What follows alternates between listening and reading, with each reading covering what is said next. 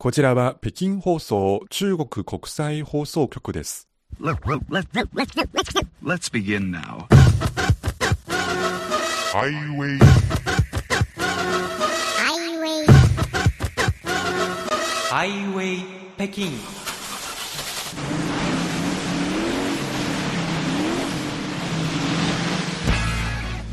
お聞きの番組はハイウェイ北京 CRI 中国情報ラジオです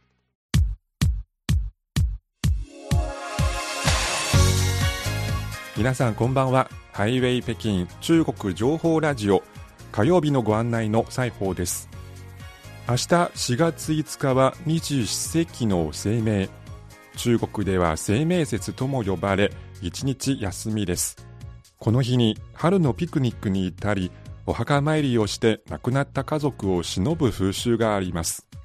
さて、今週の番組、週刊ニュースファイルに続き、CRI インタビューでは、中国初のスノーボードオリンピック金メダリストの蘇イーミン、シャオミン選手を育てた日本人スノーボードコーチの佐藤康弘さんへのインタビューをお届けします。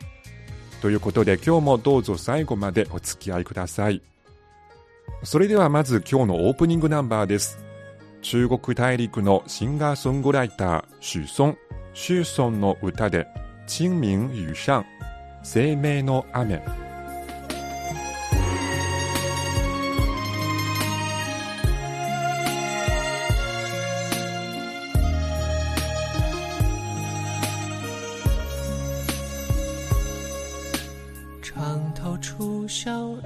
西桥，云自遥。想你当年和风微摆的衣角。木雕流金，岁月涟漪，七年前风里，因为我今生挥毫只为你。雨打湿了眼眶，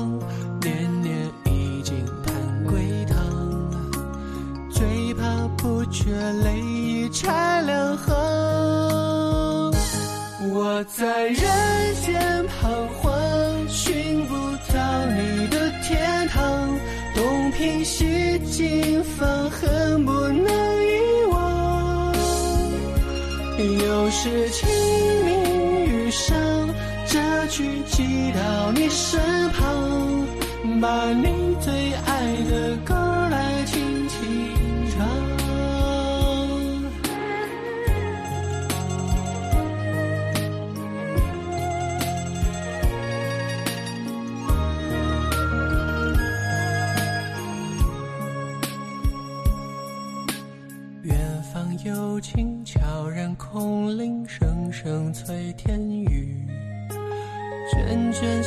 是说给自己听。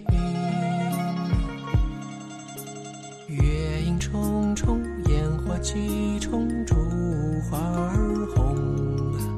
红尘旧梦，梦断都成空。雨打湿了眼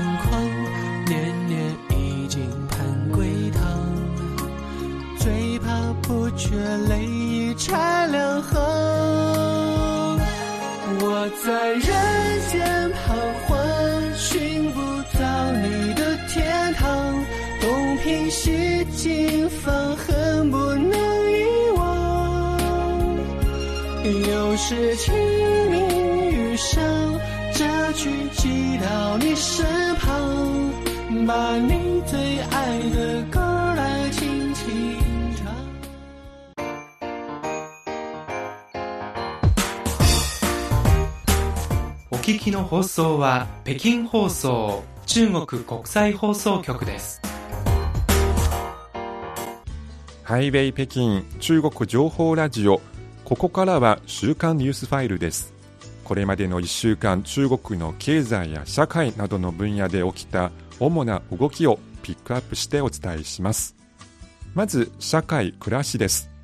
中国では2013年から昨年2022年まで PM2.5 微小粒子状物質の濃度が57%下がり10年連続の低下を実現しました。これまでの10年間中国で二酸化硫黄の濃度は1桁に下がりました。全国の二酸化硫黄と窒素酸化物の排出量は2000万トン以上からそれぞれ300万トン余り900万トン余りにまで減少し減少幅はそれぞれ85%と60%でした。続いて中国南部の広東財系大学の動きです。この大学の広州キャンパスの図書館に最近ぼーっとするエリアが設置されました。このことがネット上で話題になっています。このエリアで試験前の準備をしたり頭を空っぽにして休んだりする大学生が多くいます。これについて図書館側はぼーっとすることの本質は人生を考えることだ。このエリアを設置した目的は学生が勉強の合間にリラックスして頭を空っぽにしインスピレーションを引き出す場所を提供するためだと話しています。続いてはサイエンスです。中国が設計し建造した世界最大級のシャトルタンカーが3月30日東北地区の大連で引き渡されました。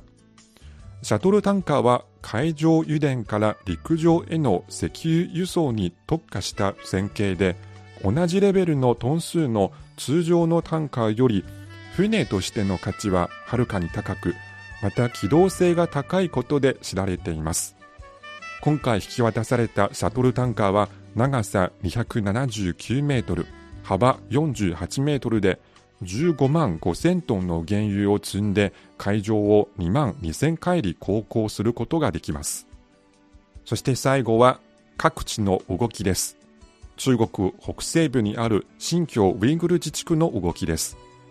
新疆ではこのほど観光特別列車がウルムチ駅を滑り出しタクラマカン砂漠を巡る旅が始まりました。この観光特別列車は定員523人。全行程11日間でクチャ、カシュガル、ホータン、チャルクリク、コルラなどの主要観光地を経由します。列車は全席寝台で夜に運行し昼間は観光する形をとっています。以上が今週の週刊ニュースファイルでした。ではここでもう一曲お聴きいただきましょう。中国で大ヒット上映中の日本の映画すずめの戸締まりの主題歌の中国語バージョンです。上線の歌でお聴きください。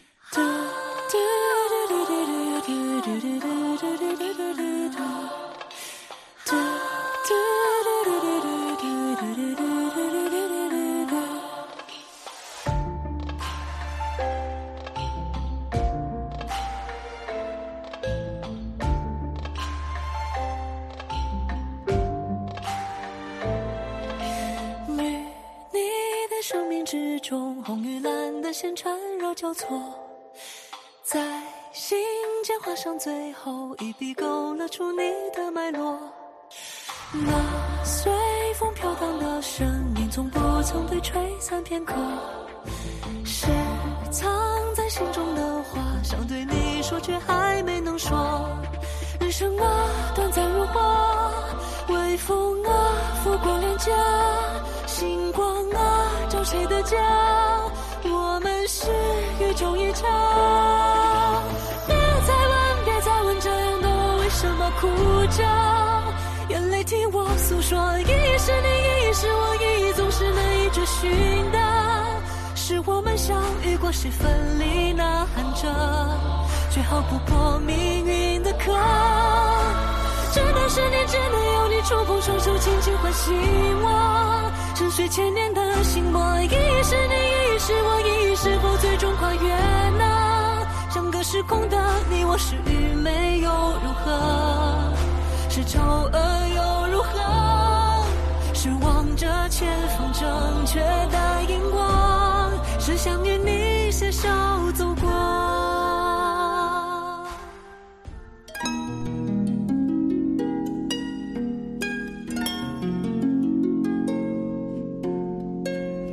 イウェイ北京、ここからは CRI インタビューのコーナーです。北京冬季オリンピックの閉会から1年余りが過ぎました。去年2月に開かれた北京冬季オリンピックでは、日本人スノーボードコーチの佐藤康弘さんと、その教え子で中国初のスノーボードオリンピック金メダリストの宋翼明選手、シャオミン選手との深い師弟愛、そして二人の強い信頼関係が多くの人に感動を与えました。先週、このお二人が中国のソーシャルメディアやインターネットで再び注目を浴びました。3月26日、シャオミン選手が彼が金メダルを獲得した趣向パークのビッグエアに佐藤コーチと二人揃ってあるイベントに出席しました。そのイベントとは、シャオミン選手が次のシャオミンの誕生のためにという思いで、もっと多くの子供たちにスノーボードに接してもらえるよう、ご自身の名前の漢字から一文字を取ったよく基金というファンドを立ち上げ、そして1回目のコンクールを開催するということを決めたイベントでした。お二人がその立ち上げの式典に出席しました。佐藤コーチは中国語で投稿するソーシャルメディア、ウェイボーにその動きをシャオミンさんのつぶやきを転送する形で伝えました。そして写真とともに投稿したもう一つの佐藤さんのつぶやきにも中国のファンから多くのコメントが寄せられました。実は佐藤コーチは去年末、中国国家スポーツ総局から体育運動栄誉証書が授与され、まあコロナのこともありまして、まだ実際に受け取りに行っていないようですけれども、写真が送られてきまして、そのいただいた写真をアップし、これからも私は引き続き中国のスポーツ界に貢献していきたいと、そういう意気込みも投稿し、多くの中国のネットユーザーやファンから温かいリアクションが寄せられたのです。さて、北京冬季オリンピックが終わってから佐藤コーチとシャオミン選手がどのようにこれまでの1年を歩んできたのか、また、今最新の中国のスノーボードシーンはどうなっているのか、先週オンラインで佐藤コーチにインタビューさせてもらいました。今日の CRI インタビュー、その時の内容を抜粋してお伝えしてまいります。まずは冬のオリンピックが終わって1年余り過ぎました。これまでの1年をどう振り返るかについて佐藤康弘さんです。すごくなんかこう忙しくて、いろんな方が会ってくださったりとか、まあいろんなプロジェクトが始まったりとか、まああと引き続きあの、選手の育成を、あの、すごく頑張らさせていただいて、まあバタバタと1年が過ぎたっていう感じです。シャオミン選手は、まあやっぱりあの、ちょっとずつやっぱ上手くなってるんですけど、やっぱりオリンピック前が相当ハードなね、3年半を過ごしたんで、まあちょっと歩みを止めてゆっくりそのワールドカップにもこう出場しなくて、試合も本当に、まあ限られたのをちょこちょこ出るぐらいで、試合に関しては彼の場合はやっぱ休憩してたんで、うん、そこまで根を詰めてやってたってわけじゃないですね。でも、その代わり、まあ、そこにかける時間っていうのが、まあ、えー、だいぶ減ったんで、その分また、あの、さらに日本人の結果がまだ出てない子たち、この子たちをこう集中して、そのワールドカップや世界選手権を戦ったんですけど、まあ、あの、すごくみんないい成績を残せたんで、まあ、非常に良かったかなと。はい。さて、中国体育総局から表彰された件について、どのような感想をお持ちでしょうか？佐藤さんです。いや、やっぱりこれなかなか日本人でもらった人っていうのは少ないんじゃないのかなって思うんで、非常に光栄ですね。それでまあ、こう受け取ったことを、こう中国の方でウェイボーで発信させてもらったら、やっぱ中国のあの、皆さんがやっぱ大変喜んでくれるっていう、そういうレスポンスもすごく嬉しくて、本当に、まあ、あの、一年経っても、こういうふうに、こう、喜んでくださるっていうのは、まあ、非常にありがたいなと思ってます。ところで、今年まだ19歳のシャオミン選手ですが、もう次のシャオミンの誕生のためにということを心がけて行動を始めました。このことに対して佐藤コーチの評価は？まあだからやっぱり彼はあの、本当にその金メダリストとして、世界チャンピオンとしてふさわしかったんだなとやっぱ思いますよね。まあ彼19歳で、まあ大きく成功したわけなんですけども、まあ若さとかまあそういうの関係なく自分がやっぱりこう、成功したものを、こうみんなにとシェアをできる気持ちがあるっていうのが、やっぱ本当にこう素晴らしいなと思いまして、で、それこそ本当にその北京五輪のスローガンである、共に未来ですね。だからこう、やっぱこう、シェアをする気持ちっていうのがあって、まあそれっていうのはやっぱこう、本当に人を愛することができる子だし、えー、やっぱ人を敬う気持ちがあることの、なんかもう証だと思うんですよ。で、それをやっぱりはい、次の世代にそういうふうに見せるっていう、行動で見せるっていうことは、あの、大変素晴らしいことだなと思いましたし、まあ、やっぱり彼が金メダリストでよかったなって本当に思います。CRI インタビュー、スノーボードコーチの佐藤康弘さんにお話を伺っています。佐藤さんは広島生まれ、雪の少ない地方です。こんな佐藤さんとスノーボードとの出会いは、彼が高校を卒業してカナダに留学に行った時のことだそうです。1994年のことでした。それまでは高校時代修学旅行で長野県でスキーを3日間だけ体験していたそうです。スノーボードは初体験という佐藤さんですが、このスポーツを好きになるまでには全然時間がかからなかったそうです。あもう一日ですね。一日でもうプロになるっていうことは周りに言ってましたね。もう楽しくてしょうがなかったですね。こう雪の上を滑っていくあの感覚ですね。こけて頭とか打っちゃったりするんですけど、はい。まあ今は危ないんですけど、体に電気が走ったような感じがしましたね。面白いとかってって。スノーボードの面白さに目覚めた佐藤さん。その後、プロの選手、ライダーからコーチになり、そしてスノーボードの普及にも軸足を移すようになりました。どのような思いでそうした転身を考えたのでしょうか？あの、コーチなんか全然なるつもり全然なかったんですよ。自分がやっぱ滑って楽しくて、気持ちよくなりたくて、目立ちたくてやったもんなんで、はい、それを人をうまくさせるために、人を輝かせるためにとか、そんなあの思考回路も全然なかったですね。キャリアの終わりかけの時に練習場を作ったんですよ。着地がね、エアバッグって言って、ふわふわのエアバッグでやって安全な練習場を作ったんですけども、まあそこでその自分の今までできなかった技っていうものを、こう、やっぱ安全な環境で、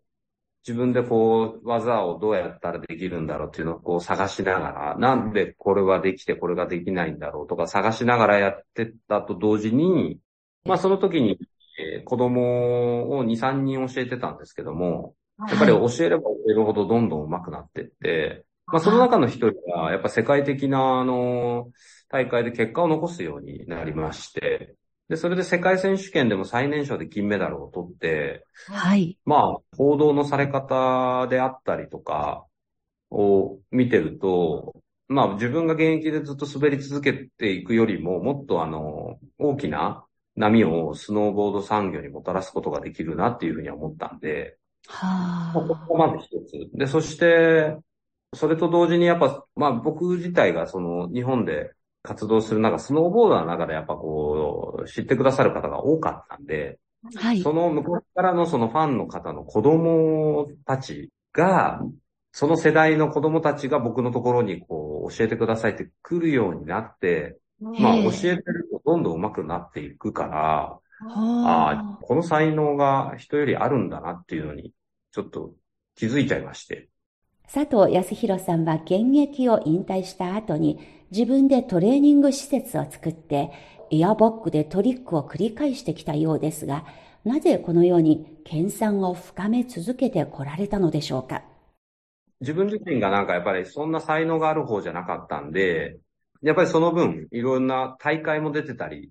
例えばじゃあ自分で練習してる時とか、やっぱその限界値っていうのがわかるんですよ。これなんでできないんだろう。で、これはなんでできるんだろう。でよくずっと考えて滑ってたんで、天才的にパッとて、パッとできるようなタイプじゃないんで、常に考えてたんですよ。で、その、アマチュアの時から、えーそういった技の分析するのがやっぱり大好きで、あ技は、この技をやるには、じゃあ何をやらなきゃいけないかっていうのを、まあそ、今のレベルと比べたら全然大したことないんですけど、そういうのを考えて考えて、自分なりのプログラムを作るのが好きでしたね。なんでかというと、やっぱ怖いんで、スノーボードの技をやるっていうのは、あ。その怖さを消すには、やっぱりそのロジックで考えて、これとこれをやれば大丈夫っていう風なトレーニングメニューを自分で考えてやってたんで、やっぱうまくいってたから、もともとそういう考える能力というか、考えることについてはなんか全然自分でも嫌じゃなかったんで、それが後々コーチングに生きてるんだなっていうのを感じましたね。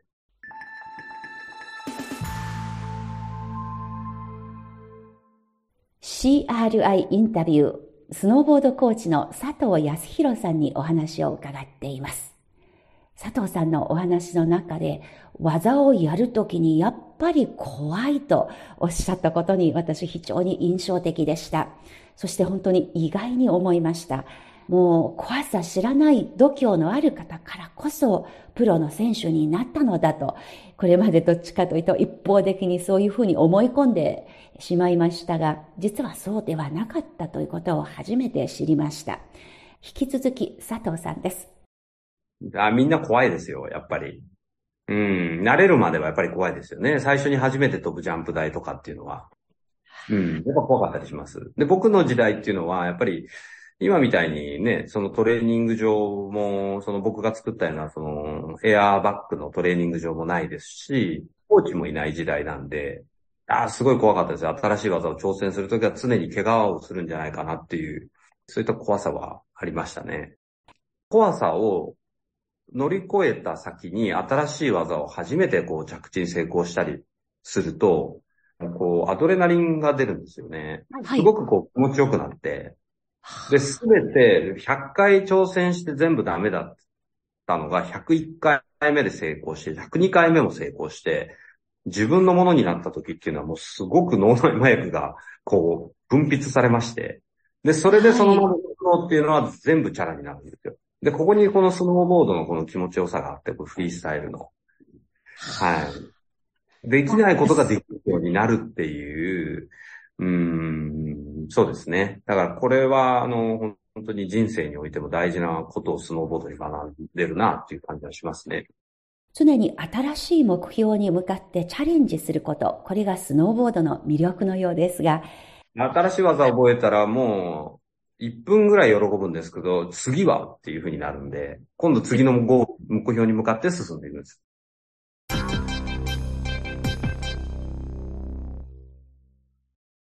CRI インタビュー、スノーボードコーチの佐藤康弘さんにお話を伺っています。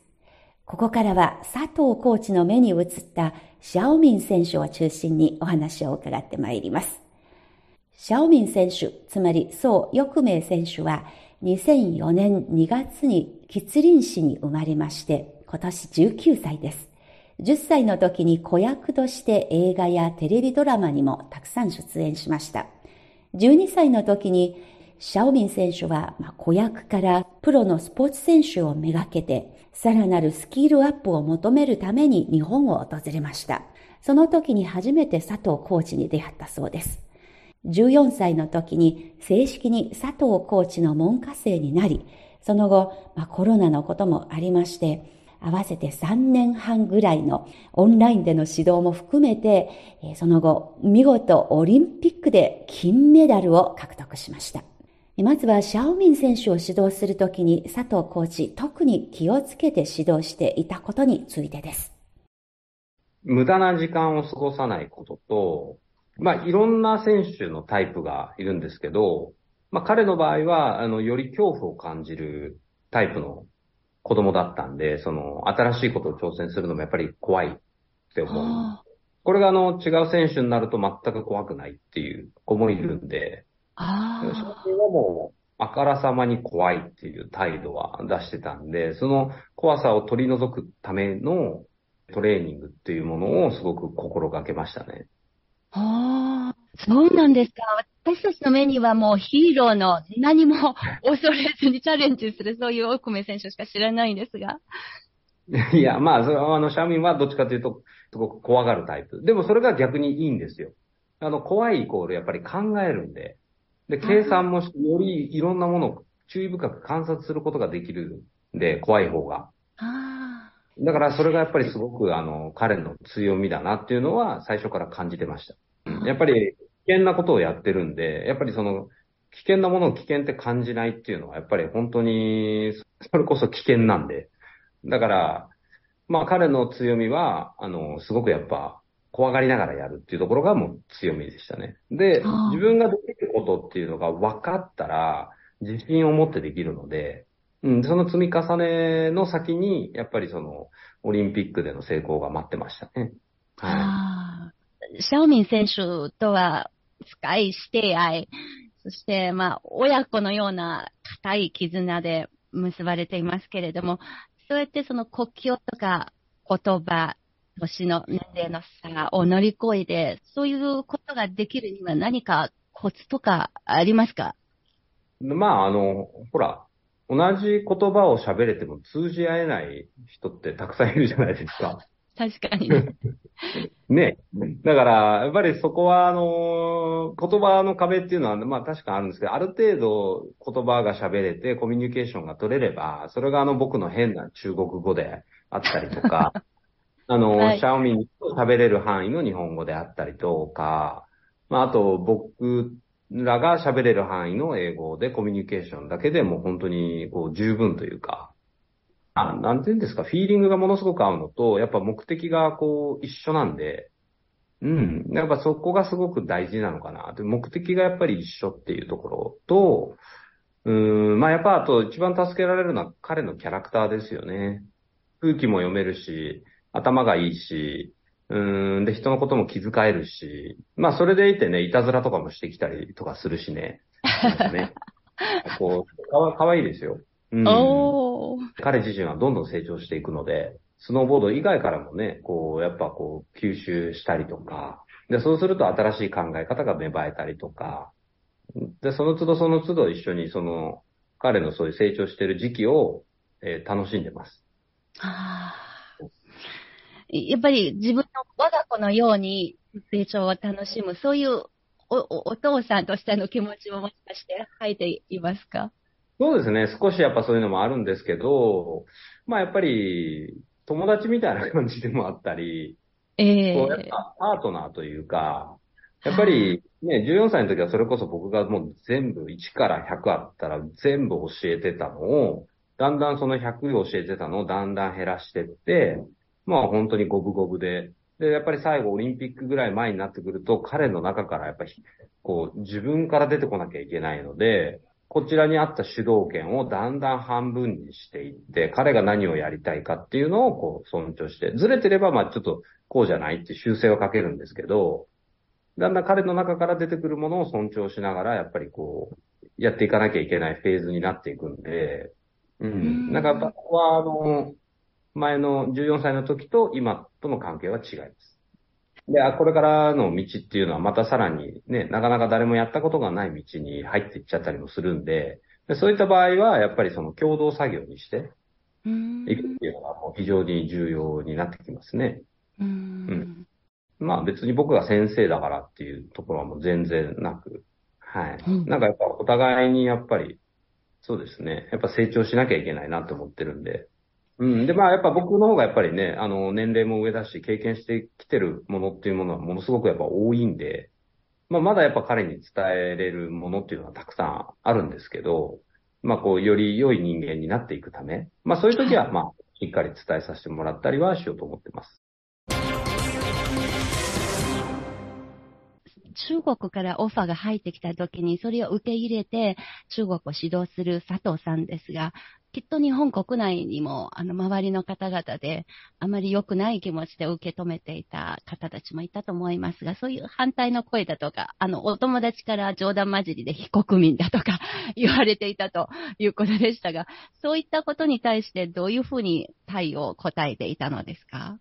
まあ、それはでももう、あの、そういった方々にはもう説明をして、でもやっぱこれをやる意味っていうのは、その日本と中国の間に入って何かをやる意味っていうのは非常に大きなことだし、多分このスノーボードの分野では僕しかできないから、もうこれは自分に与えられた使命だと思ってやります。でもやっぱりその日本、中国だけじゃなく、その日本人もやっぱりしっかり育成して見ていくことで、やっぱり、えー、あくまでもやっぱ真ん中にいるっていう立場をこう、貫いてやることが、まあ、すごく重要だとは思うんですけど、まあそういったのを全部説明して、理解はしてもらっています。例えばそういう、あの、スノーボード文化をですね、あの、普及する中国のが強くなると将来日本にとってもそこで、あの、連帯感が生まれて、といった視点からのそういう考えはなかったのですか？で、ウィンタースポーツの産業にとっては、中国国内でスーパースターが生まれるっていうことは、生まれることができれば、この市場に対して大きなインパクトをもたらすっていうことはもう分かってたので、やっぱりその中国はもう国としても今非常に経済的にもこうね、どんどんどんどん発展していますし、国の政策でそのウィンタースポーツにこう、やる人を3億人に増やすっていう話も聞いていましたし、はいで、。そこにいてスーパースターが生まれれば、ものすごく大きなうねりになるなっていうのは、もう4年も前から分かってたんで、そういうのもあって、引き受けることも決めてました。はい。はい。今回、その、佐藤コーチが指導している、あの、シャオミン選手がメダル2個、一方、その、ご指導の教え子、日本のその選手たちが、あの、大塚選手も含めて、あの、あんまりメダルを残せるような成績にならなかったんですが、そういった面で、例えばその、終わって、何か、その、言われたりはしましたか？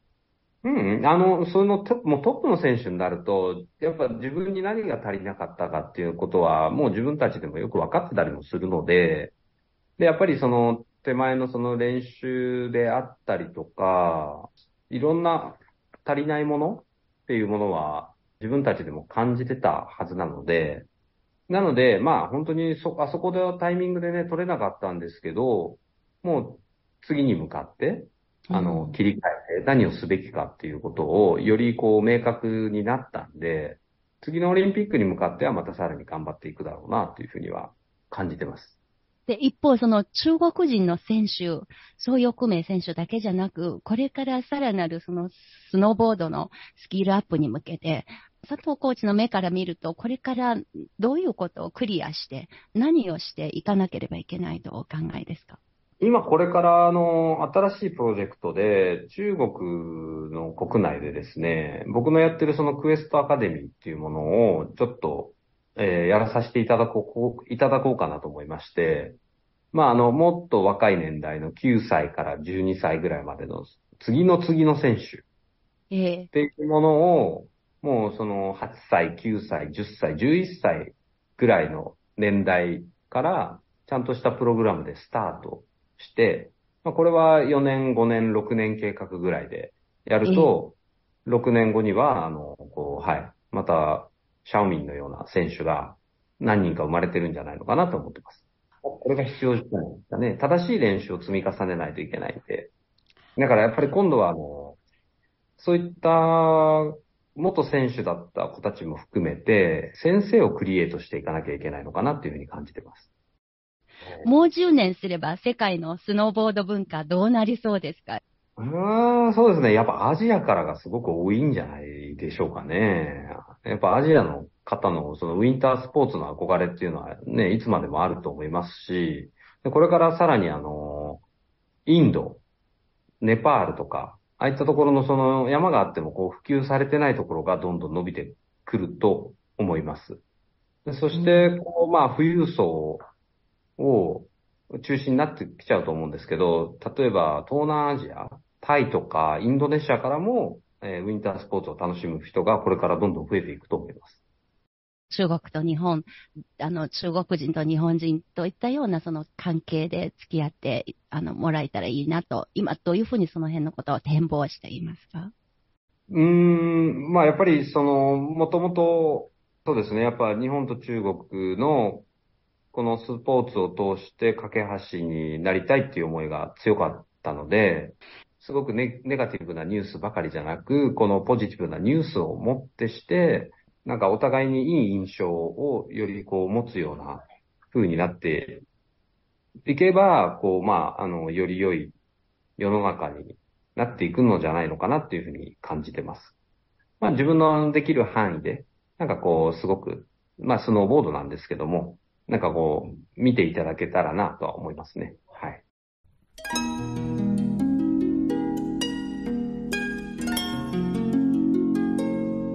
CRI インタビュー、スノーボードコーチの佐藤康弘さんにお話を伺ってまいりました。この中でも、プロのスポーツ選手でも技を飛ぶのが怖い。そして14歳の時の蘇翼明選手との関係と今は違う。彼の自主性を引き立てるような指導の方法を心がけて、パートナーとして一緒に誰もが歩んだことのない道をこれからも歩んでいく。などなどのお話、非常に印象に残りました。そして中国のスノーボード選手の育成、またはこのスノーボードという文化を世界に広めていく、そのことに対する熱い思いということが非常に深く印象に残りました。CRI インタビュー、皆さん今日のこのインタビューをお聞きになってのご意見、ご感想などをぜひお寄せください。スノーボードコーチの佐藤康弘さんのインタビューでした。ご案内は大尾翔燕でした。